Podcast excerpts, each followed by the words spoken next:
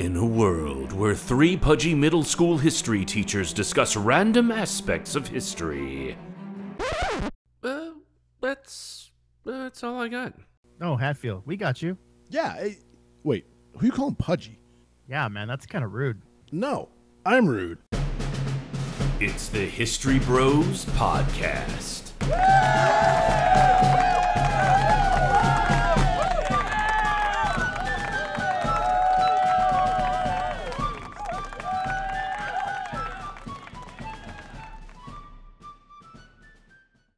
History Bros podcast on the air once again. Jason Root in Iowa, Jason Hatfield in North Carolina.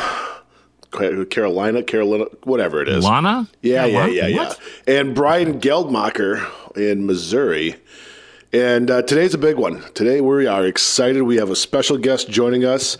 Uh, we're going to be talking about a, a, a topic that does not get nearly enough coverage in our country for as much as people like grain alcohol uh, in our country. So we're very excited about that. And actually, I am a little nervous that I'm going to screw this up. So, Hatfield, I'm going to pass this to you because you are. I don't know because you're Hatfield and you're from North Carolina. Uh, that's true. Although me being a Hatfield and North Carolina, those are those don't correlate. It would be like Kentucky and West Virginia, but that's okay. But We don't- we don't get into Appalachia- just yet. Uh, so I'm from North Carolina, depending on what part of Iowa you're from. But about ten years ago, uh, I was living in Wilmington, North Carolina, and I had just finished watching. I think it was Antiques Roadshow on PBS.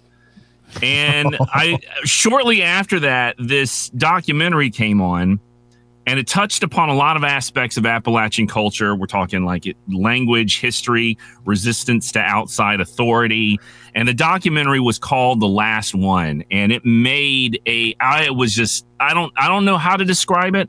Made a huge impact and is one of my favorite documentaries. And so we have the filmmaker with us today, Neal Hutcheson. Uh, Neal, welcome to the show. Yeah, thank you. So um I I got to tell you dude, I am so excited about this podcast. I I mean, I uh, first of all I need to apologize to Neal because I have been nagging him for the better part of like a year to come on to this show. I've been emailing and literally like 10 minutes ago was the first time we've actually spoken through this, but um um I have uh so anyway, I, I don't want to get I'm like my brain's all over the place. Face it, So Hatfield. first- Hatfield, just so let- face it. You, you're just excited to talk to somebody else in the movie industry again. Well, hey, well, let's let's let's also address that Neal has won an Emmy for this documentary. Congratulations. So that's, I mean, that's, and it's an amazing documentary. It's called The Last One. Um, but there are other documentaries that he's also made. And uh, Neal, you typically tend to, um, it seems like you focus a lot on Appalachian history and culture. Um, and it seems like with some of these, like, um, Mountain Talk, which uh, I have a list that we'll be going through, um, that it seems like you're you're trying to preserve maybe Um, I well, I guess so. You know, that's one way to look at it. I was really trying to document what I saw that I felt like was fading quickly. So I guess you could say preserve or document. Okay. And Okay. it really So, has faded quickly. I mean, when I look at that film now, that film led to the last one, and it led to other projects, uh, which is why I've done a whole family of of documentaries on Appalachian topics. And but when you look at that film, which came out in 2002, uh, you know, few of the people in it are alive anymore. Sure. hmm. Hmm. But it has it has kind of I, I I don't know if I'd be overstepping my bounds in saying that that documentary though has spawned a lot of um like I think there's like in there like a, a moonshine history show or something like that that's going on. I would say that that could be Oh yeah. kind of tied to that. Um yeah. Y- You may be thinking of the Discovery Channel show, The Moonshiners. Yes. maybe. Yeah, Yeah. maybe. Right. It's kind of a reality TV thing. I've only watched. It's not really, you know, my kind of entertainment. So, Right. you know, I've come to have. I kind of judged that show harshly, but I've come to have a softer view of it. But it's basically performance, Mm. and um, I think I don't know this for a fact, but I think Popcorn Sutton basically invented that show. By I would agree. What, what we did in in the last one, and and his performance in that, I think that that sparked that whole idea. Well, let's let's go ahead and just we'll, let we'll, we have so much that we want to talk about, or that excuse me, that I want to talk about. so let's back it up with um, what your background is, and an int- and uh, sort of like um, talk about your interest in the Appalachian culture and what is Appalachian culture for people, Brian and uh, Jason, who may not be familiar Right. with what you what we would consider that uh, culture to be. Okay. Um, well, I don't know. Do you want to start with a little background? Yeah. I would love Yeah, to. yeah, Yeah, I'd love to know like more about you. Yeah, absolutely. Okay. Okay, sure. Well, I mean, uh, first of all, I thought it was very funny that you uh, described me as being in the film industry. I guess technically I am, but uh, really I'm an outsider and I do stuff, you know, kind of outside of the usual channels. Um, but so a lot of what I do is kind of on my own without this, and then I and then I work on distribution with PBS, of course. Hmm. But um, so let's see. I studied. I went to uh, Appalachian State University, Okay. And um, Sorry, I went to Western Carolina, so I have to throw some shade. So, yeah, but my Okay. grand, but my grandpa taught at West at, at Appalachian yeah, Appalachian App- State. No, Appalachian used to kick our butt in football every single year, so I, you know, I have to have some ire over that. But go ahead. I'm sorry. Go ahead. yeah, they've got a well-funded program up there. But um, so if you went to Western, you know a lot of the area that I really focused on in a lot of these documentaries. But That's uh, one. Of, that's one of the things. One of my. Uh, one of the things of that that's so appealing for me. Okay. One of the things. But go ahead. I'm sorry. yeah, yeah, you can relate to the the area, the scenery, and the and people. Yes. um, so let's see. I got interested in film at Appalachian, and then they were starting a program uh, here in Raleigh at NC State University, Mhm. North Carolina State University, and uh, so I transferred and finished up here studying film. Um, and I came out of the program picking up work, uh, producing, you know, contributing photographs and and video ancillary materials to textbooks, uh, social studies textbooks, and things like that. So I just kind of started picking up work like that. Were you doing like um, photography for the textbooks, or were you doing writing for it, or? All of the above. Yeah, I was Oh. doing. They they discovered that I was a competent writer, and so I I was enlisted. Not I wasn't writing the textbooks, but I did write. There was a whole series of ancillary videos. Mm. Um, so they're kind of, I don't know if you call them documentaries. They're educational programs. Sure. Sure. So narrated programs, and I I was able to, to travel a lot in Europe uh, as a production assistant and and photographer doing that. Oh um, wow. South America, and so forth. So Nice. that's kind of how I got started. And then I, I started, I began to work with a, a linguist at North Carolina State University. And so if you, I don't know if you've seen my titles, but a lot of them deal with language. And that's because I work closely with a linguist named Walt Wolfram. Hmm. Um, and he had the, he has created an initiative called the Language and Life Project to bring, um, I don't know, language scholarship to the public and to do public oriented programs and Mm. so Mountain Talk was was one of those. So Mountain Talk was um, was your first official documentary. Um, it was kind of where I really hit the ground. I mean, Right, okay. sure. Okay. And it was kind of where I really found my voice, um, as a, I don't know, producer, creative Mhm. person. Yep. Um, So but- yeah, so so Mountain Talk is your first. So you, I guess the one where you said you kind of sort of hit the ground. Which, by the way, um, you can find these documentaries on um, uh, Neal has a website called Sucker Punch Pictures. Um, is it dot com? Yes.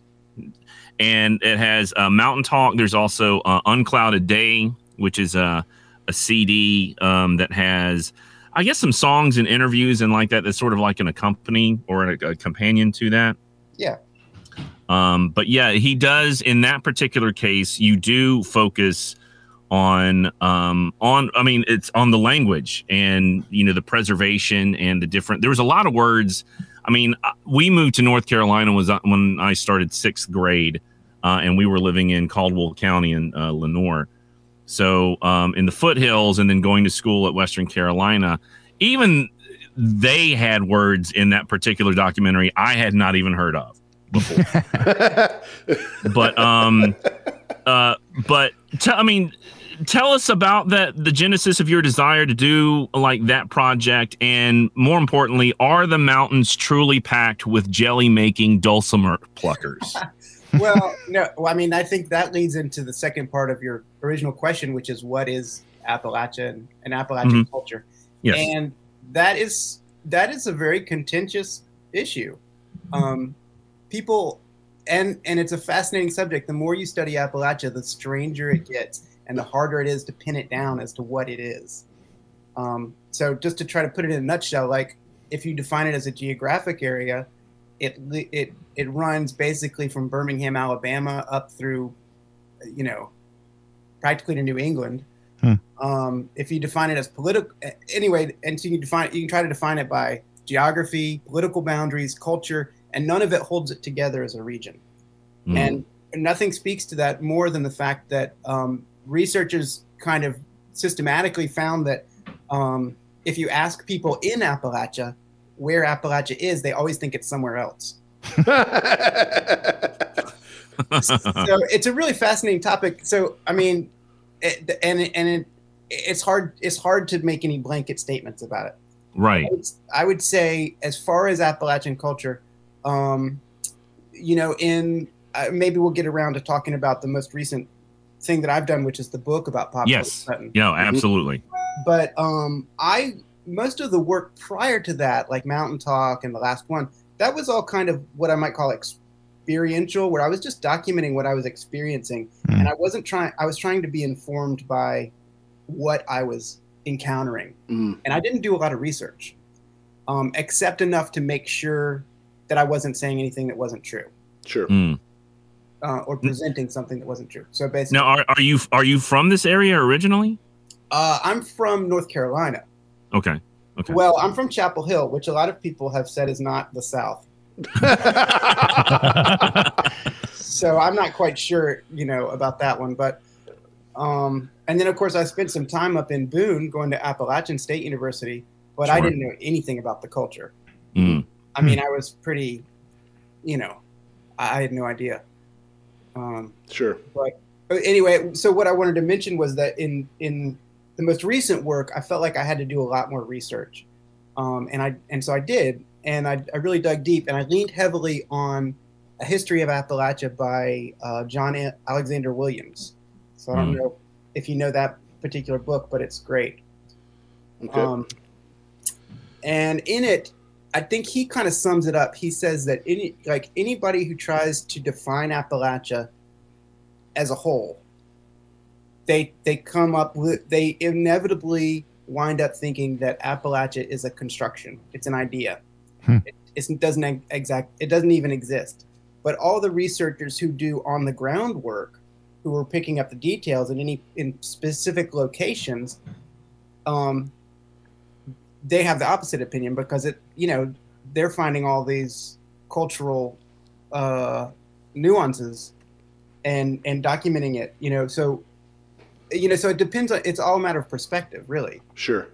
um, so i don't know if you know what more i could say about that as far as a generalization about appalachian culture except it's a it's a great subject. And it's one of those subjects that like as you study it kind of opens up all of american history. Mhm. you know everything kind of ties into it the the movement of peoples down down the um uh what was the the main corridor of the mountains um from basically philadelphia southwest through the mountains and and pushing for land and they're competing with the land barons and then and then the exploitation by the industrialists and they're and they're uh kind of roping in local labor um and making them dependent on them. I mean, like when you start to study all this, like all of American history, you know, is illuminated by it. Right. Oh no. Yeah. No. The uh, the well, the Appalachian uh, just mountain range as a whole has played you know a big role in history. You know when you had the a proclamation of uh, was it 1763. 1763, yeah, where Yep. they did not allow settlers to go beyond that because that territory on the other side was going to be reserved specifically for Native Americans who had assisted uh, the English in fighting off the French.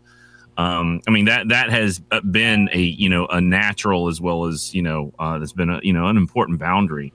Um, but it's it's interesting in your documentaries they do talk about how because um, and even in your book the book um, Neal's referencing he's just released a new book called The Moonshiner Popcorn Sutton. Um, I just finished reading it last night, um, and I mean it's if you are a fan of the well, I mean if you're a fan of the documentaries, this fills in a lot of gaps and adds a whole lot of life and um, context to those documentaries.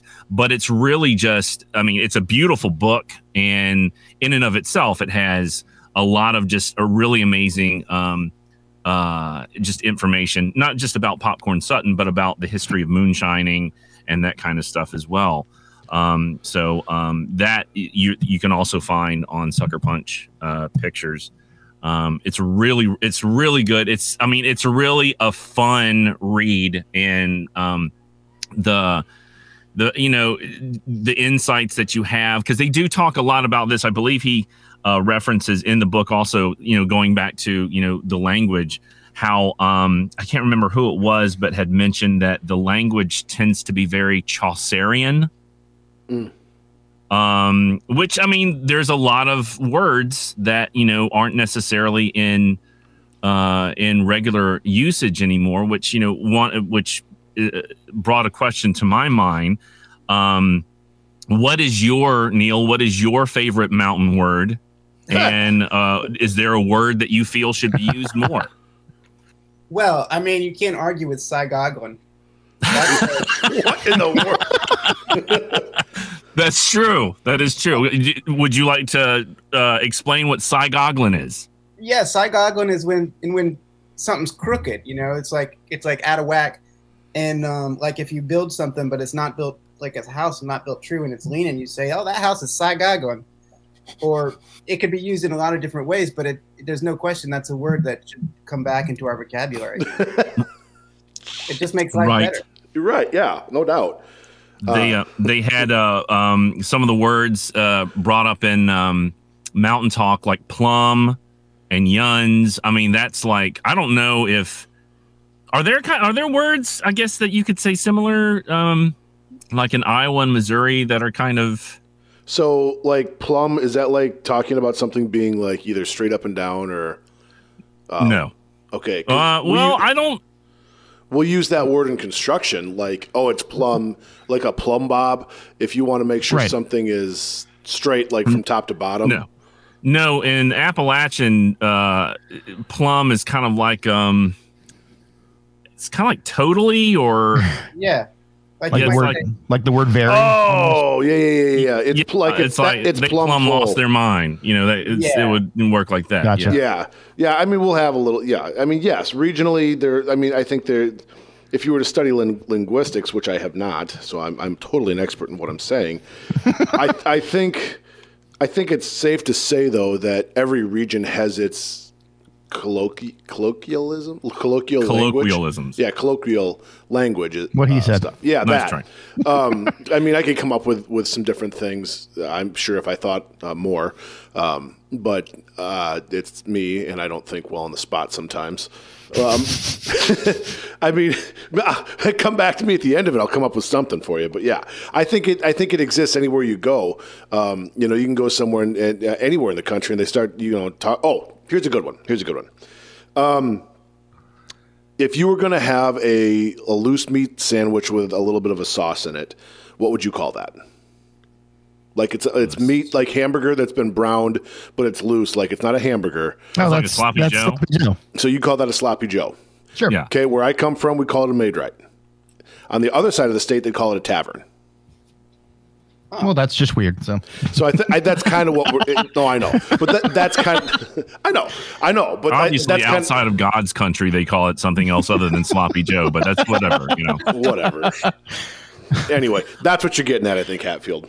Yeah, yeah, yeah. No, I mean, and I, I think it's that kind of stuff is is pretty fascinating because, um, you know, again, in like Mountain Talk, when they talk about how the, um, you know, advent of you know television and electricity to these mountains, uh, even radio, I guess for the most part, started impacting that speech.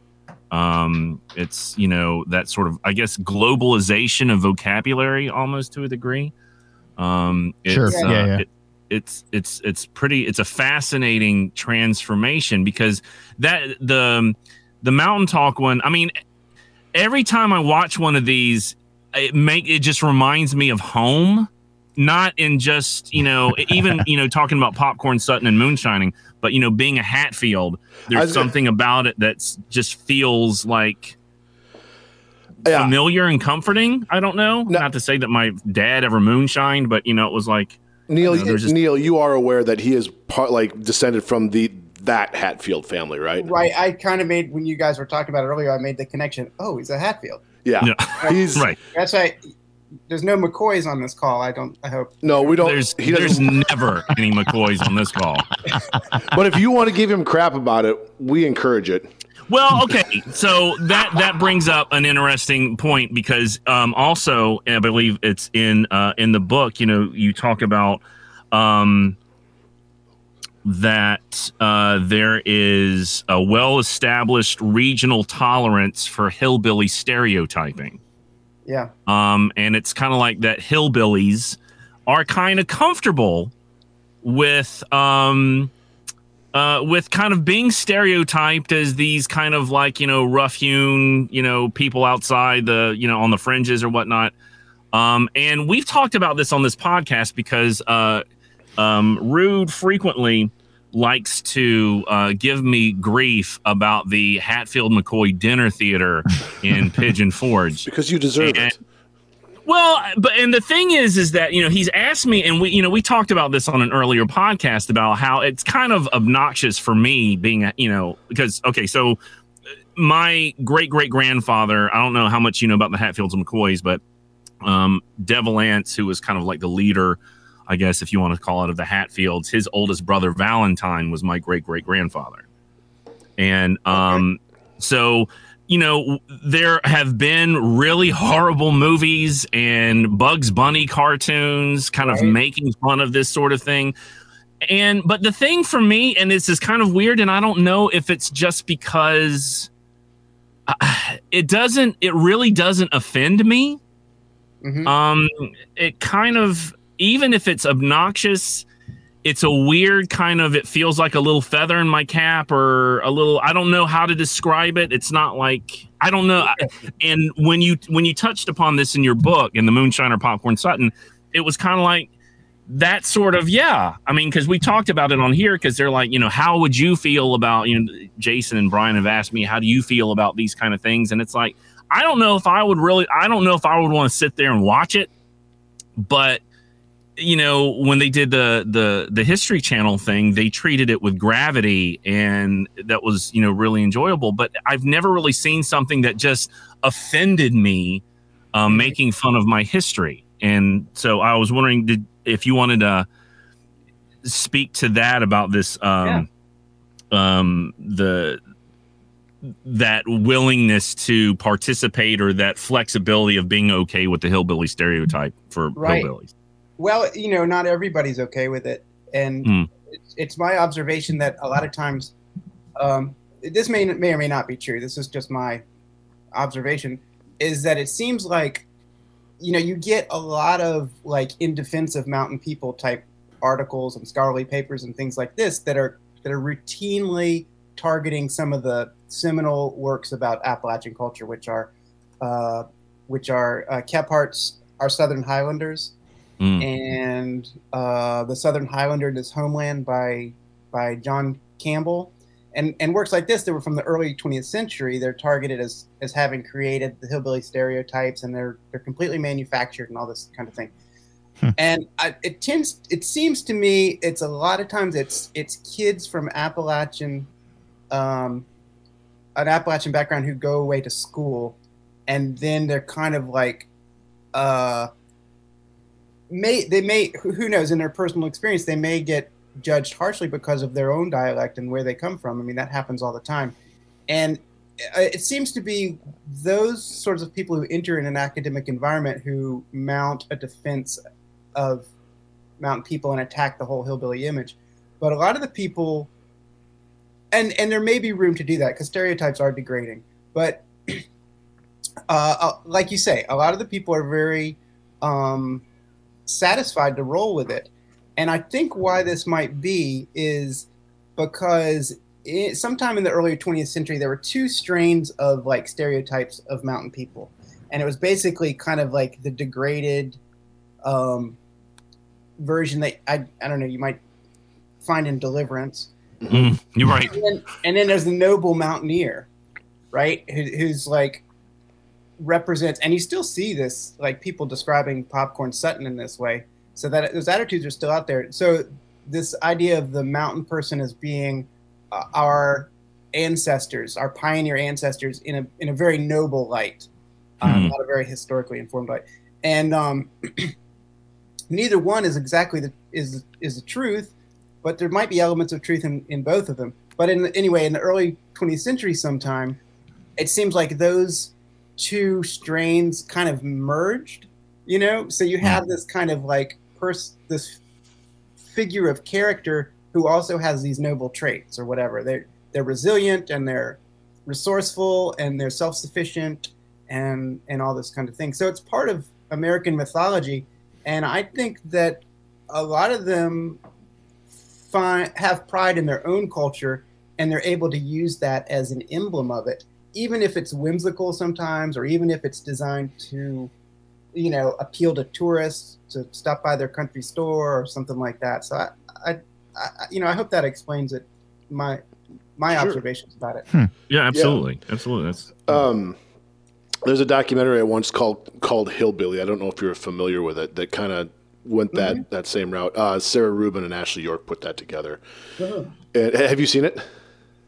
You know, I haven't seen it. I think I contributed to it. I was. mean, as far as like maybe they had a GoFundMe at some point, and I wanted to, I wanted to see it, and I know it won a lot of awards, but I haven't seen it. Yeah, and and what you're opening when you kind of open that that uh, that section saying that it, it's people that go away and then come back. That's essentially what she did. She did. I forget which one, whether it was Ashley or Sally that had gone away first, um, and I don't remember where they went to school, but it was I think it was California maybe, and exactly what you said is exactly what they describe in that in that film and so it just it, it threw me back to that and i love the film it was it was really really interesting and you know they do a whole section on deliverance in that one um here's okay so let's do this just because i'm from iowa and i'm ignorant um if we were going to compare deliverance and say andy griffith which one is closer to the true Appalachia. And I, I don't mean to be ignorant, ignorant, but like that's the two biggest draws that I've got to, to try to compare from. Uh, you know, I'd love to see that movie that kind of combined. Would you? Hmm. well, I mean, I'd Andy say- Andy Griffith, you know, meets Ned Beatty on the leafy bank. I don't know. That would be. Okay, all right, you're right. Bad idea. But I mean, like, obviously, Deliverance has got to be kind of an overblown, over the top stereotype of Appalachia. I'm curious, though, truthfully, you know, the Andy Griffith show is pretty. It's one of my favorite shows, and I still watch it to this day. Um, and it's pretty pretty well known, I think, across the country, and, and produced by Andy Griffith, or at least. Uh, you know, heavily influenced by Andy, who was from North Carolina, based. You know, the show's based in North Carolina. How close is that to what the realities of living in Appalachia are? You know, I can't really say. I, I think it. I think it more speaks to like people's idea of ideal of small town America. you know, Okay. at, at the time. But Fair I, enough. I like it too. I think it's a very comforting show. Right. right. I wouldn't. I wouldn't necessarily say that Andy Griffith is Appalachia. I think that's. Yeah, I think that's more small town kind of. You know, America. Um, But- but, but- I mean, but They use those um, Appalachian al- words. along that along that frame of thought, though, you know, you have things like the wild and wonderful whites of West Virginia. um, which I mean, I also, I mean, uh, is someone pointed that out to me, and that's like another example of. I don't know how. I mean, I don't know if you've seen that one. Uh, no, Yeah. I, I, haven't seen it. Yeah, it's um it focuses on the White family, which um in your documentary Hell of a Life, I think you got did you guys went and stayed with like Jesco White and Yeah, we did. yeah. So and that's I mean and so basically if I'm correct it's the same guys that did uh, Jackass I think um, produced this. Right. and it's kind of like uh it's sort of like uh, a hillbilly documentary meets you know Jerry Springer almost I guess. Hmm. um, the family is kind of known for being um, rough and tumble um, and it's you know it follows them over the the family over the course of a year um uh their Bertie Mae um dies uh, during the course of it and they just you know talk about just but they they focus on a lot of this you know hillbilly culture and it's it's and and i guess you know with what jason's saying i mean some of these turn out to be um like almost exploitive. Hmm um and it seems like sometimes that's what I, and i'm not saying yours your um documentaries take a much more um appreciative or educational instead of like uh, instead of like hey let's you know let's watch this train wreck take place Right. Well, but I- you know, um I always try to I always try to make sure that I that I'm not so careful about those kinds of things that I don't um, try to include the character and flavor of you know the actual people and they and they they are interesting people and they are unique people and so I you know I think there's a line there where you don't want to sanctify them you know you want to you want to present them as they are you know in their in their most positive aspects as Mhm. they see themselves hmm. Sure. And that so um that's Rude, gotta- did that? Are you? Do you have a? No, I guess you don't have uh, a, s- a better scale understanding of like what Appalachia would be. I guess. uh, no, no. Well, here, here's something interesting that you might think about is um, is where Jesco White lives up in I think it's Boone County in Mhm. West Virginia, and that play that is fundamentally different than Maggie Valley, North Carolina, where I met Popcorn. Um, in that Maggie Valley, I, I'm not sure what I'm sure there's national parks near up there in West Virginia. There's there's tons of them near uh, Jesco, but really Maggie Valley sees so much traffic from tourists and so much tourist money that in the mid 20th century it, it transformed the economy down there. Hmm. And so many of the people like like the Sutton family, you know, have maintained their own identity and culture, but they've done it in constant contact with outsiders. And so I think what's really fascinating to circle back to um, uh, stereotypes and people's comfort with stereotypes is really fascinating to think about it. I think this is my idea. I'm sure other people have had it too. And it's unquantifiable. But how much did that contact with people who already had an idea about who mountain people were before they met any of them? Because they got that they got it their ideas from stereotypes, from TV, films, and media. How much did their expectations shape the local behavior? Right? Mm. So when you look at Popcorn Sutton, who seems like unbelievably iconic in his in terms of a hillbilly, like is his persona has it been shaped by the expectations of these outsiders, and and has that helped him to kind of make a living, you know, by selling them his his books and Mhm. selling his photograph of himself and Hmm. and so forth. So I don't know if that makes sense, but I think that's a really interesting. It absolutely makes sense. Yeah, that was a uh, another thing that um, talking about the stereotype, um, how much you know, popcorn Sutton, which I guess we can go ahead and start getting into that because I mean he's, I think through your documentaries placed him um, into. I mean, I have to say that I uh, I've been to a lot of parties when I was in college, and there have been once or twice where there was a mason jar um, involved. And so I think there's a good possibility at some point I did have some of Popcorn's moonshine, especially since Maggie Valley's kind of up in that area. Yeah. But um, uh, how much there? How much do you think? Well, okay. Well, let's get into your. Okay, so we've talked about the mountain talk. Let's get into the last one. Let's talk about Hell of a Life. Um, uh, the last damn run liquor I'll ever make um, this is when you uh, you made these documentaries Um, and there, so there's this guy by the name of Marvin Sutton, but they his name was Popcorn, and apparently, uh, depending on when you asked him, um, he preferred Popcorn pretty much. If you do, if you knew him, that was the name that you know he went by. Hmm. Um, according to your book, it dealt with him um, losing money on a uh, trying to get popcorn out of a machine and destroying the machine with a pull cue Right. and so he sort of got the the name popcorn from that um how much of that i mean because he he's obviously a very he's through the course of last damn run of liquor i'll ever make which was a documentary that uh you went out and um filmed this whole process and then i guess edited it together for him to sell Right.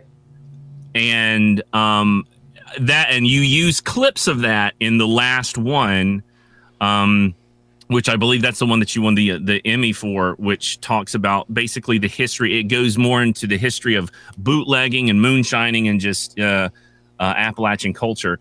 But talk to us about um, and popcorn. You know, now you go into like a ABC store and they have like popcorn Sutton moonshine, um, because because of your uh, documentaries and this, you know, not you know this infatuation that I have with the the culture and how you present it that makes it um almost I guess I don't want to say romanticized but it makes it it's kind of like what I feel the West Wing did for like politics and history it just makes it more uh, um Accessible. Yeah. not necessarily accessible yeah maybe accessible but just makes it seem like cool and Oh. whatever um my wife and i were on a, a family va- uh, vacation in hilton head and we went to an abc store to get some uh some stuff because we were going to be there for a week and while we were there um i they had some you know moonshine out for um sampling and i just started Jeez. talking about um, Popcorn Sutton because I think uh, they had some of his jars out there. And because I knew so much, the owner of that particular franchise, I guess, at the ABC store, walked in, was impressed, and he gave me 15% off my entire order because I knew about popcorn. So, first of all, thank you, Neal. Um, My pleasure. but um so so okay so before we get too deep in t- tell us about that process of Mhm. getting to meet popcorn how you met him because i know that this is also in the book um but um to get him to film to agree to film something that was obviously illegal um getting i mean because getting him to to to have a you know a trust in you and you know just speak to us Yeah. about that all that experience Okay. Well, it, you know, it was a gradual process by which we we really didn't become, I would say, good friends, and in eh, you know until after that was made because Hmm. that was a that became a very popular film, and I don't know after that in its in its you know measured success. Um, you know, Pop, Popcorn and I just started hanging out after that. But we were, you know, we were friendly, but there was a mutual advantage to it. You know, he, Mhm. he liked the attention for one thing. Mm. But when I first met him, I was working on Mountain Talk. I was in Maggie Valley, and he had a little junk shop at the end of the road. And I was sent to him by other people. They were like, "Oh, you need to meet Popcorn because he was." Really so I was like, I could just see this, you know, this weird light in their eyes. I was like, okay, I, you know, that sounds like somebody I should meet. So um, eventually, I I tracked him down, and he was very um, cautious about being on talking on video at 1st Mhm. which is hard to imagine, you know. But um, he so, but he agreed. He he called his girlfriend, and she came down and checked me out and talked to me for a little while, and then I got the approval, and so we went up and we did an interview for Mountain Talk. And then I would come as I kept working on that project. I'd come and he'd, I'd I'd stop in and see him, and he always took like he wasn't living by normal people's schedule, so he always took tons of time out for me, and he'd take me driving in his A model through the mountains and and anything I was interested in. Uh, what's branch lettuce? I don't know. You know, like he was talking about eating branch lettuce, and he was like, "Well, let's go." You know, and so we went and we cut and collected a bunch of branch lettuce, and he took it back to the house and he cooked it up in little cakes. And anyway, so um, was it good yeah, it was good. You know, it it, it was fine. I mean, it was basically like fried cornmeal with the with the branch lettuce like packed into it. So Right. Oh, okay. how can you go wrong? Right. Yeah. Right. Um, and so as far as like doing something illegal on camera, um, the, you know, that was really it was really Popcorn's idea. The whole framework that was part of his genius, uh, in in in terms of like presentation and present presenting himself. Um, so I wanted to do a documentary on him, and I was kind of like getting him warmed up to this idea. But he came to me with the idea fully formed. He's going to make his last run, and he wants me to film it, and and he was going to, you know, do it in the woods and everything. So that was the framing of it was really his idea. And when I was worried about participating in something that might get him in trouble, Mm. I never mind me because if I got in trouble, that makes a great story. Mhm. But um, but uh, I was worried, and he he said, uh, "Oh, who who gives a you know?" Right. Yeah. Yeah. And I was like, "Okay, well, I guess that takes, that takes care of that." And you know, it, it never did. He, he he was eventually in trouble, but it wasn't because of any of the stuff he did on video. So Th- yeah, there is a.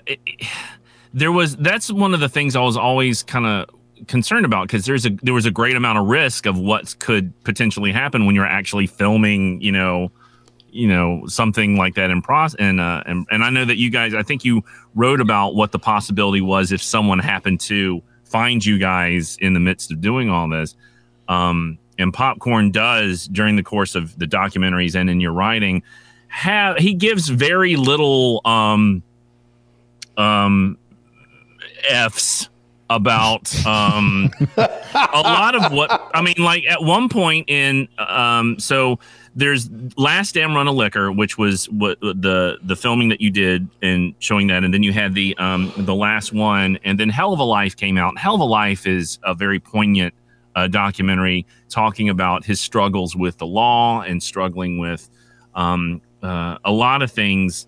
Um, but like at one point, um, at some sort of, um, I think was it in Pigeon Forge where he did a, uh, there was like a a, a Yeah. hillbilly or like a mountain festival or something like that, and he ran, he built his still and ran it there in front of God and everybody oh my goodness. and hands out little Dixie cups of, you know, he couldn't sell it. Um, and the people that were running the thing said, you know, please don't sell this. You know, this they they would love to shut us down. And that, I mean, he's just and he's not selling it. He's running it and handing it out to people. yeah, and it's like, and he a lot of times, you know, uh, I think at one point, um, where is it? He uh, he says, um, someone's talking to him during this whole process, and he says, um, uh, they're like, well, w- tell me about, you know, uh, there's the uh, about the carrying this stuff around and how you know it's you know how it used to be illegal. And he's like um he well it is still illegal. And he's like well you know then how do you, how are you able to do this you know with it being illegal? And he just says i just do it. Yeah, i mean he just does not um he he really I, He gives so little he cares so little about he just if he wants to do it he does it right. and Well, sorry, I don't mean to interrupt you. no no no go ahead Okay, yeah. Well, you know, that's very true. Um, and nobody could really tell him what to do. But at the same time, I, I believe that a lot of that was much more carefully calculated than it seems Mm. surface. It was it was a big risk, um, not just making it in public, but just all the stuff he did. And I, you know, because well, what we know about moonshine is it's against the law. Um, there's laws against it, but in those areas of the country and a lot of places in the country, the public isn't against it. right. right So there's a public, there's sort of a social sanction. And even people who are against alcohol, who don't drink alcohol, a lot of times they don't mind it and they and they appreciated what he was doing. And, and I think because they felt like it ties into their their heritage. Um, so there, there was this. He kind of coasted it and operated in that gray area between that social sanction and the you know, the and the law as they existed. Mhm. Um, That's and- an interesting point. yeah, so I think that's and so I think that it was calculated, but in the end, I think he also was going to push it as far as it could go. Um, and we actually have uh, Jason. If that, if you got that queued up, we actually have a clip from.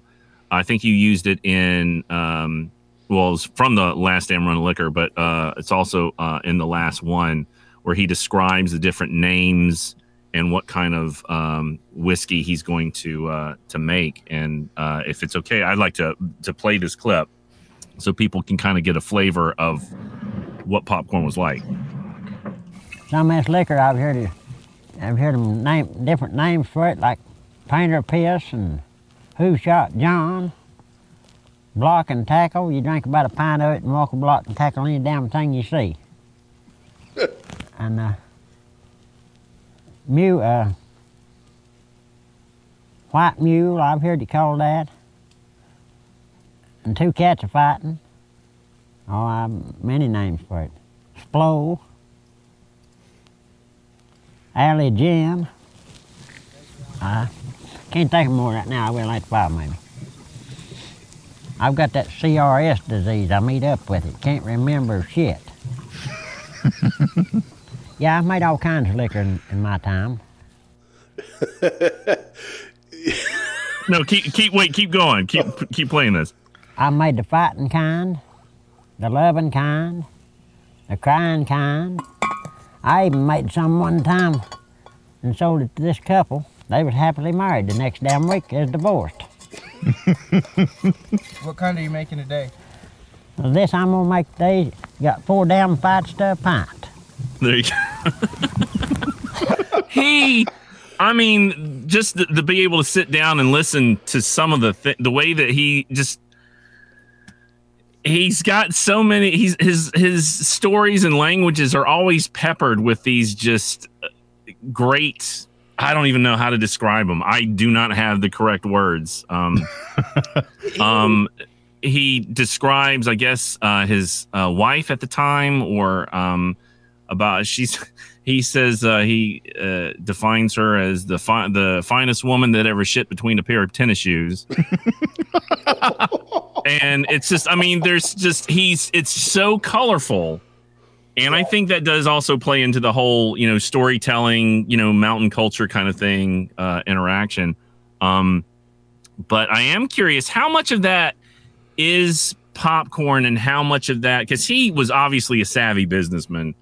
Yeah. Um, how much of that is him and how much is he playing into that stereotype? Uh, wow, it, that's really you know nobody can know that, but it seems to me like it was both authentic Mm. and a performance at the same time. Like he Hmm. he just kind of leaned in on it, and he recognized the part, the aspects of himself that he could kind of, you know, rely on people being interested in. But you know, I I described it earlier as calculated, but I think that the his legal jeopardy his relative legal jeopardy was very calculated but i think as far as that goes i think that was all instinct and um and it, you know you can tell from that clip even from that short clip like he just had an uncontainable personality Yeah. Yes. Yeah. yes. and so um, just to circle back to one thing you were saying earlier about that in the last one uh, that it seems almost romanticized or uh, you're you're trying to find the right way and i know what you're talking about because when i was making that and when i was filming uh, this is the last damn run of liquor i'll ever make in my mind i'm thinking of this is iconic and i'm trying to present this in a way that is representative of something larger of Mm. heritage and things like that. So that was definitely informed my own perspective and my own choices in making that film. That it wasn't about popcorn as an individual, that it was about the activity and it was about something larger. Now, at the same time, obviously, you can tell like he's just gonna like a plan like that, like he is gonna burst through it because you know his personality is so striking that it, it can't be made into put into a box like that. But anyway, so I think but it was part of that was trying to draw larger um, ideas from the whole scene. the whole scenario of him making moonshine in the woods. Hmm. And then when I when I got to uh, Popcorn Sutton, A Hell of a Life, it was it was kind of like trying, but it was very successful in the sense that like people look at that and they like to um, describe popcorn who they've never met in ways that are complete very simple like that like we were talking earlier about the the noble hillbilly and he's he's just honest and all he wants to do is run some shine and sit by the creek and play his banjo. And they're like telling the story about this guy that they've never met you know and it's and it's very much like ennobled and simple. You know it didn't have that much to do with the guy that i knew. So a hell of life was attempt an attempt to revisit the subject and and um, do a more biographical piece that's centered on him as an individual Okay. Now, in um in Hell of a Life, you know, you you do I think use some of those interviews. I guess the original ones. I, I'm assuming that you had done for Mountain Talk, perhaps the first ones. right um, and um, it kind of uh, it documents the struggles that he has with the law because um, despite the fact that the last one was the last run of liquor he was ever going to make um, there was a fire that took place on his property um, and when i guess the fire department came out this was in 2009 uh, seven. 7 2007 and um, they came out and found um, several gallons of uh, moonshine. They found the still because apparently the you know fire had started from there.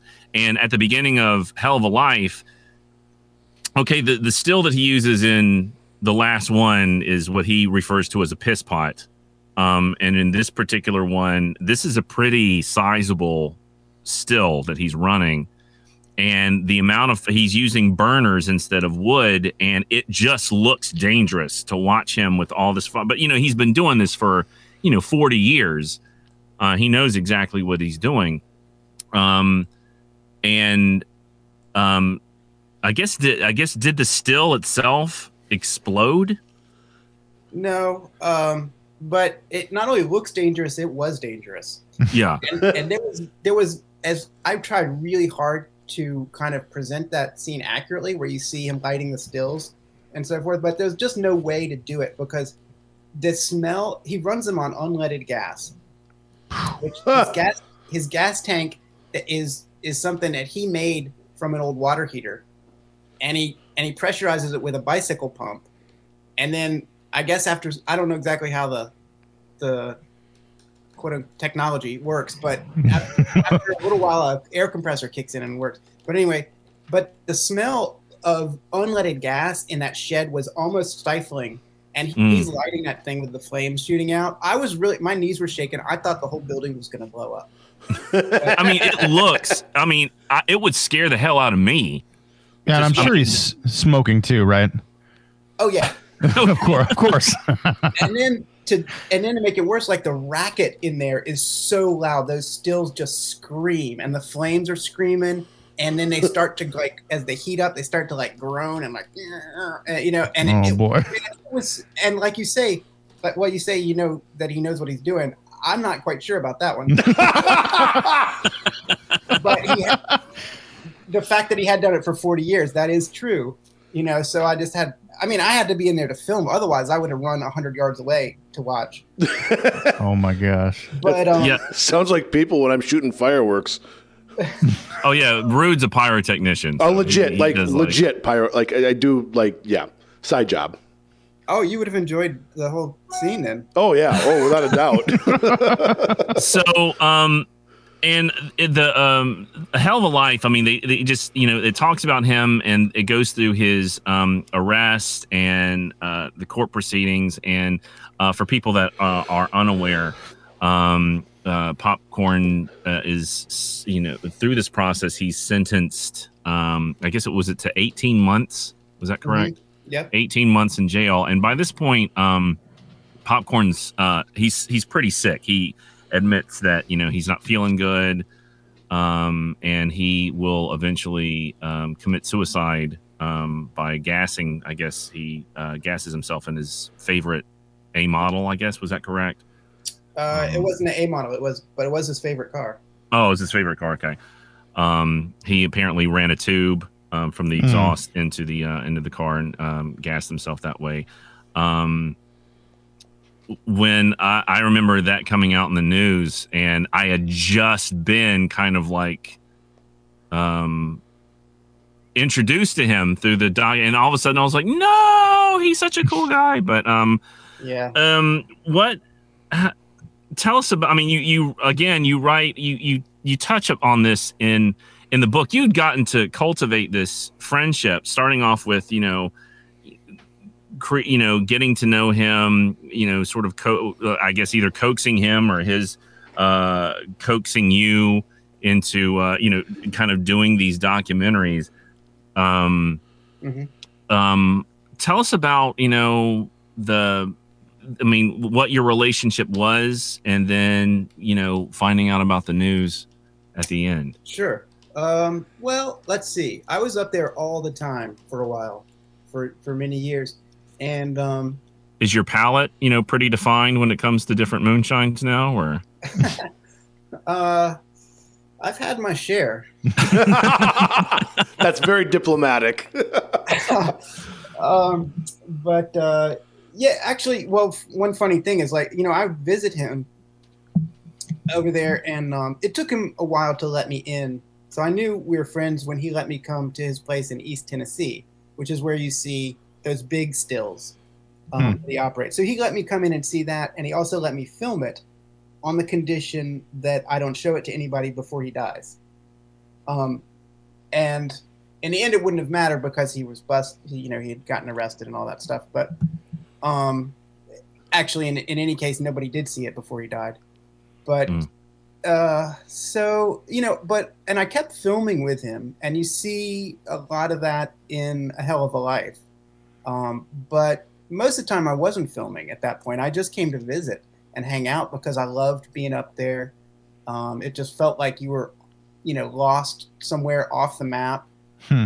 and it was the coolest place. And he always he always was very generous. He always had a cooler cooler of beer waiting for me, and he always he was a great cook. which, by the way, Ice House. I was impressed that he apparently was a big fan of Ice House, Yeah, he liked them. And and I used to get go- crap from my friends in Wilmington because I always drank Ice House. So all Which of a sudden, I it's kind of super strange. I It's, it- it's commonly known as a very weak beer, which is an odd irony. Well, it used to not be because in North Oh. Carolina, in North Carolina, it wasn't until oh god, I don't know when. Like it might have been the '90s when you could get beer above like 3.5 percent or something like that. Yeah, yeah, yeah. And so Ice House, we would go when I was in Boone. We would drive over to Tennessee and pick up Ice House because it had more alcohol in it. Ah, well, So it is a, it is a weak beer by current standards. gotcha. At that time, it was hot stuff.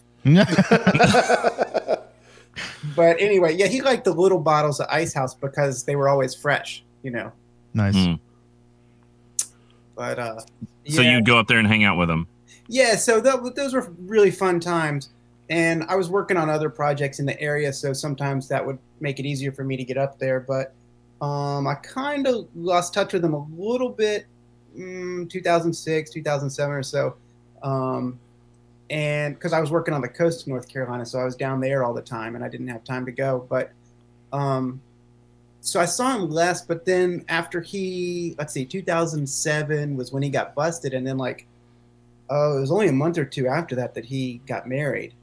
And so I was up there for that and I filmed, you know, uh, the wedding and the ceremony and things. And um, just in the last few years of his life, I really didn't see him that much until right near the end. I kind of like reconnected and was up there a lot. And um, uh, so I spoke to him. The last time I spoke to him was, uh, I think it was four days before he died. Hmm. And uh, of course, this has been on my mind recently because it was March 16th. So that was uh, 12 years since he died. Mm. oh wow. and um, but so you know he he called and i assume that he called a lot of people that he knew Mhm. and this happened periodically we did talk on the phone a lot and um and he would like to just you know uh shoot the breeze and tell jokes and stuff like that like and it was the same as always Um, except that he like it was should have been suspicious, but he was expressed a lot of appreciation to me. Hmm. And of course, I reflected back to him. I was he's he, you know, I said, I said, you know, this has been so much fun for me. It's been such a privilege to do all this work and everything. Um, and um, so you know, that was that. But that was a sign I I didn't pick up on. But then it was Hmm. obvious he was kind of telling everybody goodbye. Mm. Um, but uh, I think you know there's a. Uh, I get to see this is a subject I don't, uh, you know, it's a little bit touchy, but um, like a lot of times if you look on like the YouTube clips of popcorn and the comments, like the, I tend to see a lot of comments that basically simplify it as like the government killed popcorn. mm. Right. Mm. So they so there's this equation drawn that he was facing 18 months of of uh, jail time. This old man who was sick, and and the context that people have for thinking about this is the last one where he's built this copper still in the woods, and it, everything kind of telegraphs heritage and history. You know, and they're not really they're not really digesting the full story. Yeah. um, right so there's a simplification and so and so he killed himself right when he you know had 10 days left before he was supposed to report for prison. So um, so sometimes people like to say the government killed popcorn sutton. And um, you know I, understand that perspective. There's this very anti-authoritarian very strong anti-authoritarian streak in the culture. And um, but i've got a different perspective on that. Um, you know i think popcorn was in the driver's seat the whole time. And Mm. That's not a very good metaphor under the circumstances but popcorn was in, popcorn was in charge Jeez. sorry popcorn was in charge and he was calling the shots and he knew what he was doing and i think he was determined to push the story as far as he could Mm. and then when it was convenient to him to check out um, and then if you know if you've seen the last one if you've seen the last damn run of liquor you know that he was talking about his own death even then Mm. Right. said that he wouldn't live more than five years. Well, he talked about it all the time, like, like, you know, off camera. Like he was always saying that he was about dead and he he wasn't going to be around much longer and all this kind of stuff. Like he was just waiting for the cue to take off. And so I, you know, I don't want to minimize. Like I don't know what it would take to make that step, and I don't want to minimize it. But at the same time, hmm. I think it was. I take comfort in the fact that I think he was totally ready to go, and it was totally hmm. his choice and I think he delighted in the. I, I mean, I, I just have to, I just have to know this in my heart that he would have delighted in the idea that people would would see that he left the government empty-handed. You know, they never got him. Right. So, you know, I think that if you say the government killed Popcorn Sutton, to me that takes away from him what I what I believe he felt was a victory. That's Right. a fascinating perspective. Yeah. I had not thought of that before. That's very. I knew this interview would be awesome. um, there, um, um, in Hell of a Life, you know, um, it's you know you're documenting, you know, not just his life, but you're, uh, you know, there are times where he's taking you around what he called the uh, asshole of the world, which was Hemp Hill, which was where he had grown up. Um, and he references in a lot of his conversations, uh, he's he seems very he never he seems to never really want to talk about Hemp Hill. He never seems to really want to delve into that part of his life. He, but though he does, um, in some interviews that you have with him, revere his father. Uh, I don't hear him speak very much about his mother, but um, he does seem to. Um, at one point, he references how the last six years of his life, uh, at one point, I'm assuming that was towards the end, uh, were the best years, and that everything else, you know, prior to that was sad for him, is how he um, how he portrays it. Mhm. Um, is there any is there any insight that you have in terms of? I mean, Yeah. Well, I mean, because his child. I mean, he he talks about you know smoking and drinking when he was six years old, and I just wondering where. What do you think that sadness um, or those feelings stem from? Well, obviously, it, you know, if you saw Hell of a Life, you saw him talking about his childhood memories, and he obviously was very sentimental about his his childhood. Hmm. Um, so I think you know I think it was rough, but I think he, I you know I I, I think he he fondly remembered his childhood. It was probably over way too quickly. Um, he did honor his father, as you said. I, I don't think he had, you know, I, I think he honored his his mother too. He just didn't speak about her as much. Um, and so, uh, just to to take the story back a little bit, like when I described that scene of meeting him in the store when his girlfriend had to come down and, and approve of me or whatever, she warned me. She took me aside and said, "Just don't ask any questions about his family." right? So I had that. So of course I didn't, and uh, I had that in mind, you know, through for years. And I never, and I only kind of like very gingerly approached the subject um, a few times. And it was really only in that one interview in A Hell of a Life that we got into much detail about his parents and his childhood and, and those kinds of things. But there's a huge middle part of his life that he never talked to me about. And as far as I know, he never really talked to anybody about. And um, so when I was making a hell of a life and when I was doing other things uh, on the subject, like I never felt like I should explore that because it wasn't part of what he shared with me. Sure. But in an early, I had, I had a, a, a friend, one of my old film professors, who was kind of reading early drafts of the book, and he was like, "Look, you gotta, people are gonna want to know like what were his relationships like in his life and, and this kind of thing. There's something missing here." And so I was like, "You're right. You know, this is the time to." Um, to look a little harder at that. So what we know is that he was married several times. Um, he had they apparently they all ended badly and somewhat abruptly. Um, he was, as the incident with the popcorn machine illustrates, where he got his nickname. Um, he was pretty hot tempered, and he he was not what you would call middle management material.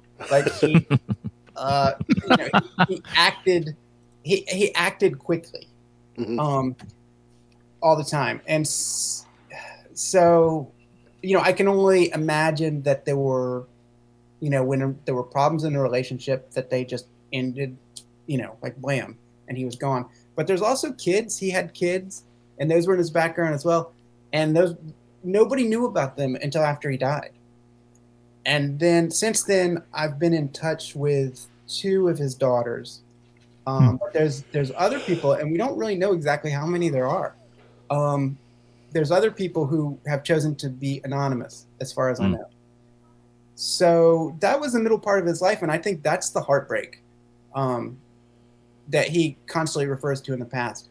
But actually sorry what you asked me about was his home place and what happened there so No, the, the what you're going into in terms of the relationships was also something that I was curious about because in your book, um, he you do reference about the fact that he has children and sometimes the children didn't weren't even aware of each other as Right. siblings. Yep. Um, and one of them had written a book, which um, uh, I had also looked up, and I was like, okay, well now here's another rabbit hole I'm going to have to go down. Thanks, Neal. But um, but um yeah but yeah um so i was curious about that but yes please uh, go on about uh the asshole of the world Right. Okay. So the asshole of the world.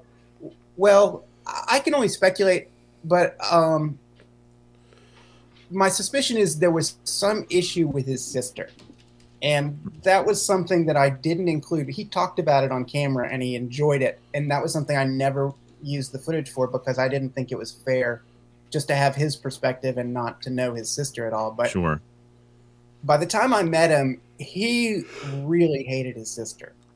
Um, and as far and I've known people who knew his sister, and I and she seems like a fine person. I don't know, like, but I think that I think that she was perhaps involved in his liquor business, and then something happened. But we know that he was Hmm. busted in the late '90s, right before I met him.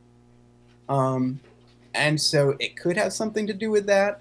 But he Hmm. he bore Wow. a grudge, and um, afterwards he he didn't like to go uh, past that area. And as you saw in the footage, he said he wouldn't have been there except he was showing me around. right yeah he he does not he it's it's very apparent in the interviews um and the documentaries, uh, the footage that you have with him, that he he does not enjoy talking about that you know that area. Very much at all. right. But on the Um, other hand, he can't resist kind of like alluding to it. Like he, Right. he just get he says, "I'm not gonna say any more th- about it. We just cruise by there," and you know. But he so he it, he couldn't resist it, but he at the same time he would stop short of actually giving you any information.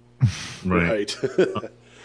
and um um the uh and one of the things also in the book talks about um i guess the day that he had um uh committed suicide uh that i guess I, I i was curious because knowing that he passed away and yet now there's this brand of popcorn sutton um moonshine that's being commercially made um one i was wondering i mean is is there i mean are they using is it just like they're just slapping his name on it or were they actually trying to use because i don't know if he necessarily had a recipe per se um is it just you know going off of that sort of uh, notoriety and i was also wondering if you could speak to how the process is of making moonshine based on um, Sure. the wealth of experience that you've had in the filming and stuff like that.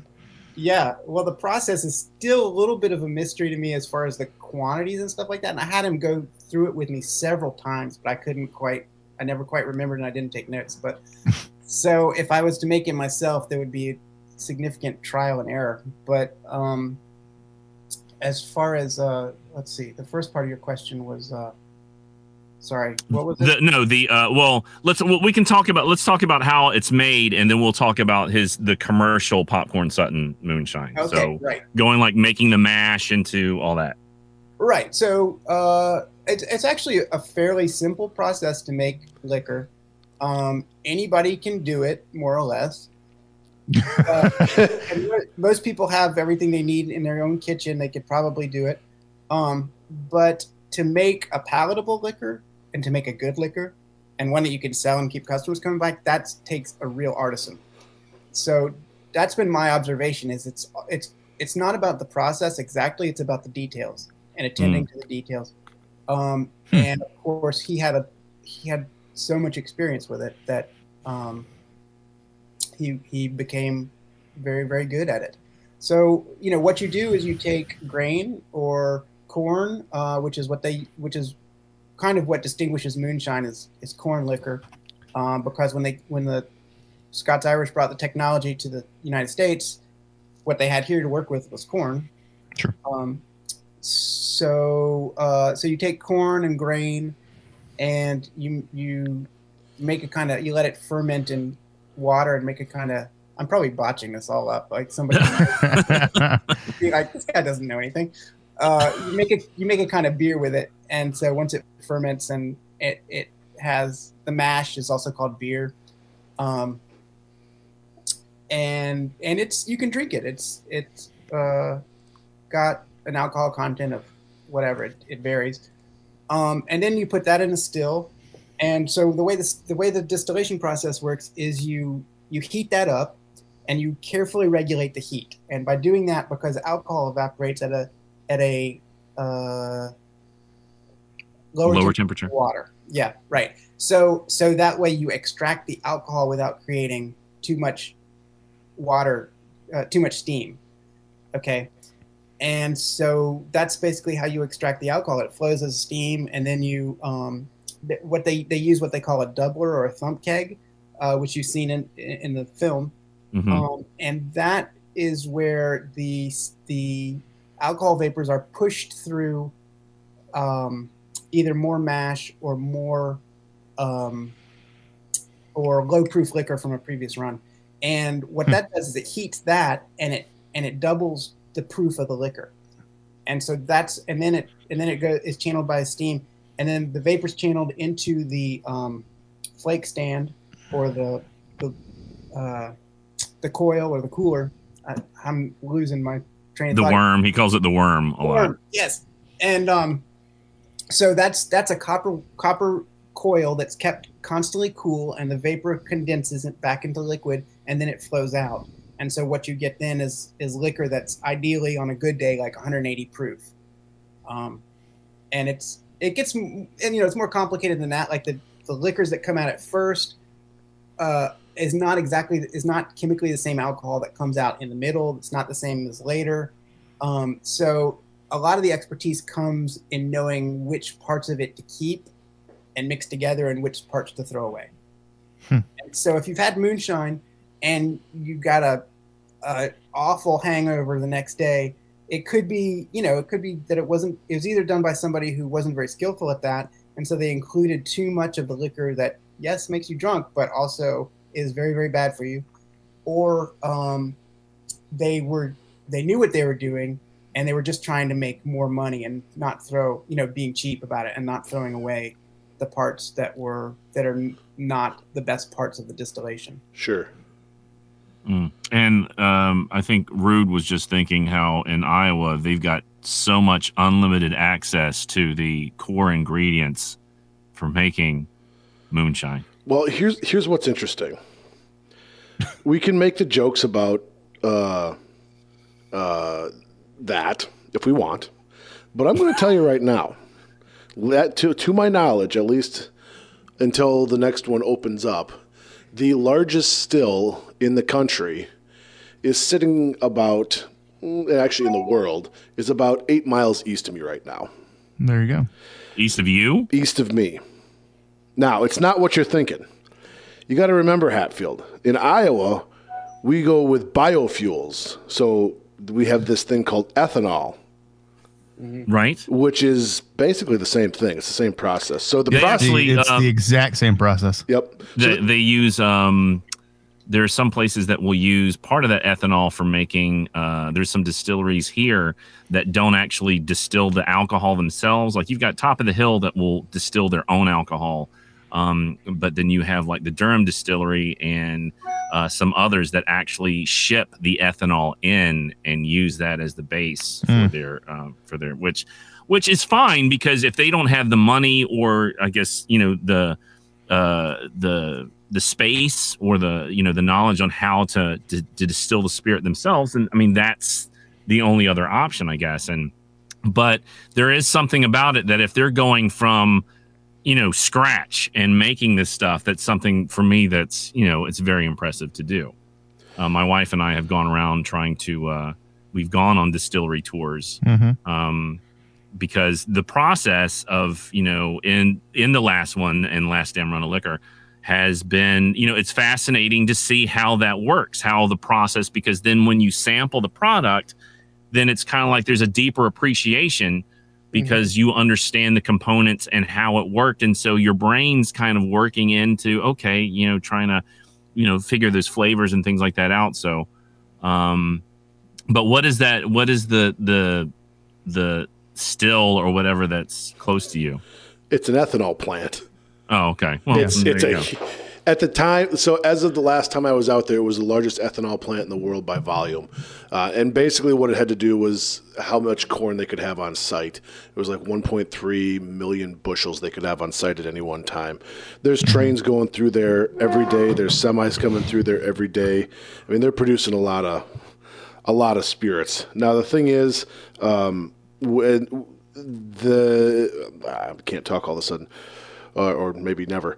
Uh, but anyway, they have to make it so that it is unconsumable to humans. Like it has to be used for that purpose, and they actually have to basically sabotage the the quote unquote drinkability, so they can only be used for fuel. Hmm. That's a waste Well, but and so like now that we've had the the, the pandemic, obviously hand sanitizer is alcohol based, right and it's right. also the same process. And so here around here, we're like, oh my gosh, we're set. We've got ethanol plants across the state. Like, just start taking it out. And it was a big to do because because of the taxation of alcohol. And, and truthfully, distilleries and wineries and microbreweries in Iowa have become a massive, massive industry. Like mm-hmm. It, it, it is a big, big deal up here. They're popping up all over the place. Uh, Toppling Goliath has become a very popular microbrew, which is based in my hometown of Decorah. Um, you know, it, it it's it's becoming huge up here. Uh, so the taxation on on that it was a, a sticking point and so they had to basically go in and legislatively change things so that these ethanol plants could produce large volumes of of ethanol that could be used for hand sanitizer And you you bring up an interesting point that during this whole pandemic, you could have, I mean, easily had Sutton sanitizer. I was gonna say Sutton. I mean that. He, ah, if only he'd have been here. That's a huge market we missed out on. Yeah. Well, you know, I am curious with you know because with the you know the the commercial manufacturer. Now, granted, I know that this started up after you know his passing, or I guess towards the, the end of it. Do you think that he would have gone that route with the relaxing of restrictions, or do you think he just would have continued doing it the way that he always did it? Wow, that's an interesting question. Um, I think he would have continued the way he ar- he always did it, but I hadn't really thought about that before, and I think that it, with restrictions relaxing, I think that actually would have made would have been sort of disappointing to him because you know his his identity was of an outlaw, Sure. Right. and even you know now we're past his death. A lot of people are treating him as a folk hero, but when people did that in his life, he would, you know, amp up the expletives and the dirty stories and things like that. Like he was trying, he was trying not to get that kind of hero treatment. So I think it was important to him to to be an outlaw, and I think the re- relaxing the rules, I think that would have been stressful for him in a weird way. Hmm. Gosh dang it! I, now, I, what do you mean I can't go to jail for this now? Right? My whole life- yeah.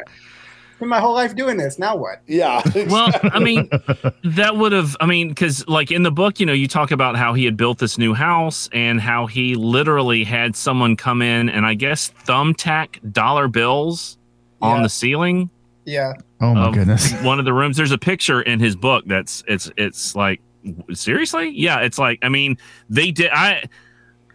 It, I mean, it looks like it could be just you know like wallpaper or something you know along the ceiling.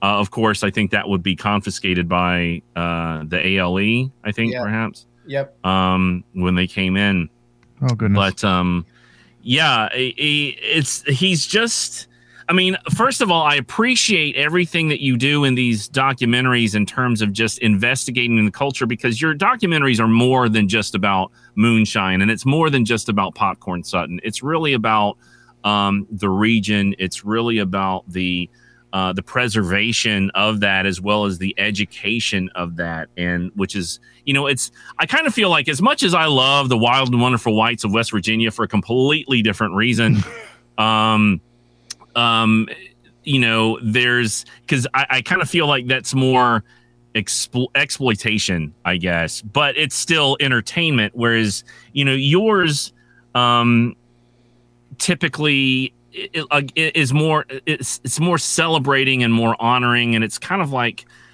I don't I hate to use this term, but it's more like a love letter to that culture. Oh yeah. Um and I've always appreciated that because I mean it you don't you don't tap dance around the fact that what's happening is illegal, but you talk into the reasons of, you know, why it's why it continues or why it was continuing during that particular time. And all your documentaries, uh Mountain Talk, even the um Unclouded Day. Uh, I think you also have a CD uh, of your interviews with Popcorn Sutton Mhm. um, for sale on. Um, I actually got a, a copy, a free copy with the with the book when I pre-ordered. Um, that um, Hell of a Life is a completely different documentary than your. I mean, they're all different, um, but Hell of a Life is it just has a different gravitas towards it than you know the last one even though it's the same you know you've got popcorn sutton it's still about the culture and about you know uh, the struggle and about pushing back against outside authority i feel like Mhm. um so those are i mean so if you have not had the opportunity to take a look um, at these documentaries and of course you have this new book that was just released this month uh, the moonshiner popcorn sutton um, it's also just it's it's fascinating. If you're a fan of the documentaries, then this is a great companion piece. If you've never seen the documentaries, I personally recommend uh, that you take a look at them. Um, and the book is just a really fascinating uh, like companion to go along with those because it does add a lot more context and adds uh, a lot more depth to Mhm. the experiences that you had. It's it's it's really good. So um, um, thank you for. Uh, are are are, should, are we going to be expecting any more? Or because you had said in this book that this is kind of okay. This is everything I got left. This is Yeah. the last damn book. Yeah, this is Uh, this is the last damn book I'm ever gonna make. right. And then there's a fire, and then they find like 30 more documentaries at your house. No, this is Um, it on on popcorn. I've got one more Appalachian piece to to complete, um, Mm. and then I, after that, I don't know. Okay. Fair Well, enough. these have been uh, fascinating. Rude, did you say that you had another? Yeah, question so wanna- uh, the agreement that nobody knew about is that I get to ask one ignorant question. Uh, Oh, and it's, boy. it's blissful ignorance, it's not Buckle intentional up. ignorance. Yeah. Um, okay. I, and I, I apologize in advance. oh boy. That's never a good way to I'm start looking off. forward to this. Yeah, don't get your hopes up. It's not as good as you think. Um, so we always hear What about. if CAT really spelled dog? it's not that. Oh, okay. we always hear about a uh, a, a, a particular uh, sport that came out of moonshining. Of course, that's that's stock car racing. I'm curious to know where popcorn stood on the whole stock car racing thing, uh, and if that is accurate. Like if any of that stuff ties to popcorn at all. Uh, it doesn't, but people have tied it to popcorn, Really? and it's and Huh. it relates to what I was saying about him being mythologized by his fans, like in the most sim, you know, the simplest ways. Uh, You know, I've seen people make comments that he invented that Popcorn Sutton invented NASCAR. right? So like that's great. I love I love the way you know culture is so creative. and in the future that's going to be in our middle school social studies textbooks. But uh but the fact is he didn't invent NASCAR and in fact um you know it, but it is true that of course that that came out of moonshine culture right. the whole the whole car culture and and um, racing because people would run. I mean, this is well known, I guess, but people, you know, north of Atlanta and North Georgia, you know, they they run the liquor into the major metropolitan areas, which were the markets for the moonshine Sure. during, during prohibition. Uh, so yeah, so that whole car culture came out of that, and because Popcorn Sutton is such an iconic moonshiner, I guess people would associate him Okay. with that. And he could talk a little bit about about liquor cars and talk trade, but that wasn't really part of his life. Sure. Um, he had roots because he grew up in um, you know the Smoky Mountains National Park covers a lot of Western North Carolina, Mhm. and he grew up on one side of it in Maggie Valley, and uh, he wound up operating uh, in East Tennessee on the other side of it. But Mhm. there's tons of routes through the park, and so that's one of the things that I speculated on in the book was was that I think that the park really su- sustained moonshine activities longer than they would have been if it hadn't existed. And one, you know, for many reasons, but one of them is that uh, it provided routes that were, you know, off the major roads.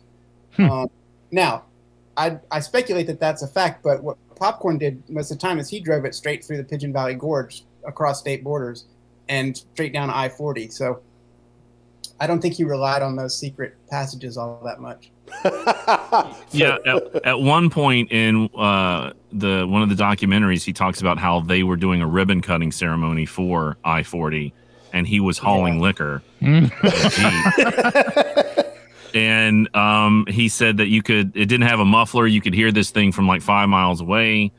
And um, when you know he rounded the corner and you've got state troopers you've got police all over the place and he just killed the engine and just coasted right by all of that and then fired it back up and he says they never caught him Absolutely my favorite story. And one of the reasons is not just because it's it's the whole image is funny, but when you think about that as historians, you know, it's like it's like this is major kind of celebration recognizing this this kind of transformation of the of the area of the region you know Yep. the modernization of it and here's popcorn like still with both feet firmly in the past you know he doesn't care and uh, maintaining this traditional activity that's totally outdated and so i think that's that story is funny and it speaks volumes That's great. That's awesome. yeah, he's um I I cannot recommend enough um these uh you know the documentaries. I mean he is he is a colorful person. And again, one of the things that just really that I love about watching these, I still I mean I watch them periodically. I actually went through all of the material that I have in preparation for this uh interview today. Um but uh and the thing that sucks right now is that okay, so my new car that I just got doesn't have a CD player. Mm. And so I'm going to have to find a way to kind of like, you know, tra- get transfer this to like MP3 so I can like try and listen to this stuff in my car and load it up in my phone and whatever. But um talk about outdated technology outdated culture like what am i doing sending people cds Yeah. but yet but yet like I was thinking the very first car that I drove was a 78 beige Dodge Aspen station wagon and it didn't have a CD player or a tape deck either. So I kind of feel like we've come full circle. so um but there's always about how the people talk and you know like uh, my wife is from ohio and so i'll be watching some of this stuff and she's like i don't think i can understand a lot of what this person's saying. And i'm like well eh, you know that's is, it, it, makes me feel at home when i hear this kind of stuff because when i went to western carolina i was pursuing a, a, a- a theater degree and they i had to focus on not sounding like that so that i wouldn't be pigeonholed as like the redneck or you know that kind of stuff and so i had to focus uh, a lot on trying to make sure that i didn't have that you know the the thick accent. Um of course you know if i imbibe some of that loosens up a bit. Mm. but um um but yeah these are the fascinating and I, I i just i can't recommend them enough. If you're i have a lot of friends that have been sending me messages. I, we were posting on uh, social media which by the way um history bros pod um you know subscribe like you know send us you know questions. Um uh and a lot of these a lot of my friends who are also fans of these documentaries are all excited about getting a chance to listen to this. So um i so first of all uh, i want to thank you Yep. uh, for taking the time to to come on uh and uh, answer these questions. It's uh it's been a very happy day for me. Well thank you. I'm honored to be here. I just appreciate you putting up with us. That's true. you're welcome. I'm, but uh but yes it's on um uh, suckerpunchpictures.com Neal Hutcheson thank you again for um for coming online and um and having this interview with us today. And we wish you the best of luck on uh your new book the moonshiner popcorn sutton uh pick it up um i actually have an autographed copy Mm. um one number 152 of 3000 so i'm just saying you know I, it's it's not a competition i just already won Yeah, So, um, yeah. but uh but thank you again so much for coming on and uh we wish you the best of luck in the future with uh with Yeah, whatever thanks. projects you're going to be working on yeah thanks so much Absolutely. So for the History Bros, my name's Jason Rude, joined by Jason Hatfield, Brian Geldmacher, and today, honorary History Bro and much more knowledgeable and much more interesting Neal Hutcheson joining us. Thank you, everybody. Have a good one. See ya. peace out Deuces.